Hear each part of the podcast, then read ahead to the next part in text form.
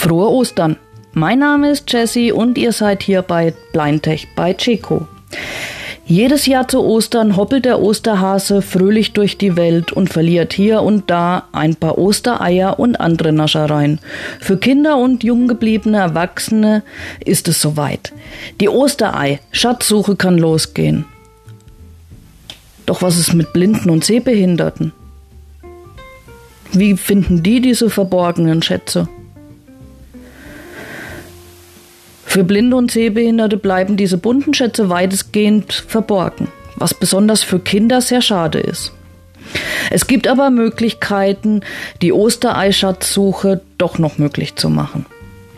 Die erste Möglichkeit, mit dem eventuell vorhandenen Seerest zu arbeiten, was heißen soll, die kleinen Schätze so zu platzieren, dass man sie beim systematischen Ablaufen finden kann.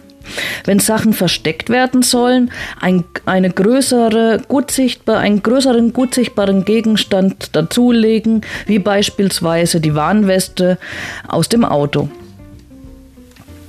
Die zweite Möglichkeit, eine taktile Schatzkarte basteln. An der kann man sich dann an bestimmten Punkten orientieren zu können, die Osterschätze auch sehr gut versteckt werden.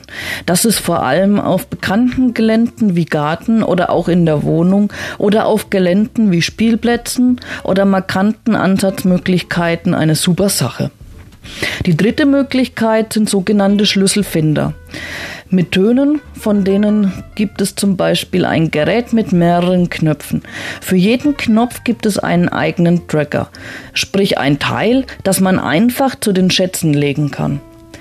Wenn dann eine Taste gedrückt wird, gibt der entsprechende Tracker einen Pfeifton von sich und hier findet man dann auch seinen kleinen Schatz. Davon gibt es äh, verschiedene Ausführungen. Wenn ihr mehr dazu wissen wollt, schaut auf, schaut auf meiner Homepage vorbei. Da habe ich ein paar Beispiele für euch mit dabei. Die äh, nächste Möglichkeit wäre eine Ortung über GPS. Hierzu gibt es verschiedene Geräte-Tracker.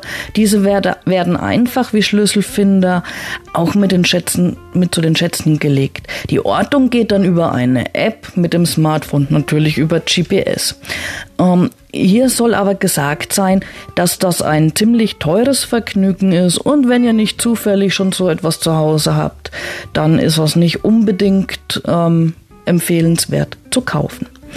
Den ganzen Bericht findet ihr natürlich bei mir auf der Homepage. Wenn ihr auch äh, Fragen und Anregungen dazu habt, dann meldet euch bei mir auf der Homepage und der Blogseite gibt es ab sofort den Live-Chat. Das heißt, ihr könnt mich da direkt anschreiben. Ich bekomme sofort eine Benachrichtigung und werde auch nach Möglichkeit gleich antworten.